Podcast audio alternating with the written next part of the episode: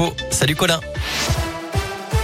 Salut Cyril, salut à tous. À la une de l'actualité, aujourd'hui la prise de parole tout à l'heure d'Emmanuel Macron suite à l'attaque de la Russie en cours en Ukraine depuis tôt ce matin.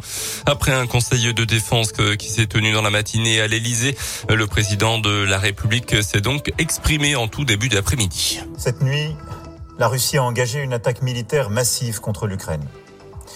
Ce choix délibéré, qui contrevient à tous les engagements pris par les autorités russes, est une violation de la Charte des Nations Unies et des principes fondateurs de l'ordre européen et international.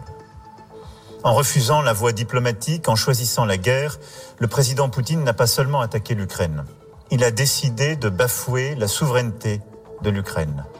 Il a décidé de porter l'atteinte la plus grave à la paix, à la stabilité dans notre Europe depuis des décennies. Saluant le courage et la détermination du président et du peuple ukrainien, le président de la République a rappelé les efforts diplomatiques faits ces dernières semaines pour éviter l'affrontement direct. Selon lui, nous avons tout fait pour l'éviter. Les sanctions portées seront à la hauteur de l'agression de la Russie. Il s'agit d'un tournant dans l'histoire de l'Europe avec des conséquences durables sur nos vies, indique également Emmanuel Macron.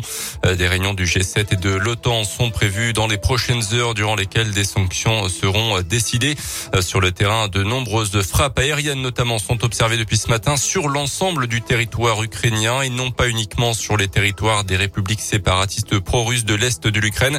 Plus de 40 soldats ukrainiens, une dizaine de civils auraient été tués dans les tirs et les bombardements selon un dernier bilan. L'armée russe affirme de son côté que les civils n'ont rien à craindre et qu'elle ne cible que des objectifs militaires qui ont d'ailleurs été détruits euh, dans la région. Les élus s'indignent de cette offensive russe. Des drapeaux ukrainiens ont été installés sur le fronton de plusieurs mairies comme à Clermont et à Lyon, où un rassemblement est d'ailleurs prévu tout à l'heure. Les conséquences économiques pourraient être lourdes. Le prix du gaz naturel a flambé de 50%. Le baril de pétrole dépasse aujourd'hui les 100 dollars pour la première fois depuis plus de 7 ans. Et les bourses internationales s'écroulent. Notez aussi que France Télévisions bouleverse ses programmes. Ce soir, France 2 a décidé de déprogrammer en urgence l'émission Élysée 2022 qui devait recevoir ce soir Marine Le Pen. À la place, un programme spécial évidemment consacré au conflit en Ukraine. Dans l'actu également dans la région, huit ans après les faits, un Indinois d'origine marocaine conduit en prison pour y purger une peine de cinq ans d'emprisonnement.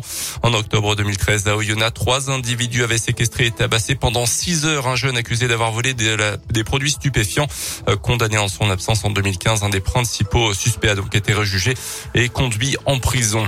À retenir plus légèrement du sport avec du rugby. À deux jours d'Écosse-France dans le tournoi de destination, le staff du 15 de France a dévoilé la compo de départ. Le Clermontois Damien Penora, Penaud sera titulaire. Les Bleus qui ont battu l'Italie et l'Irlande. Merci Colin.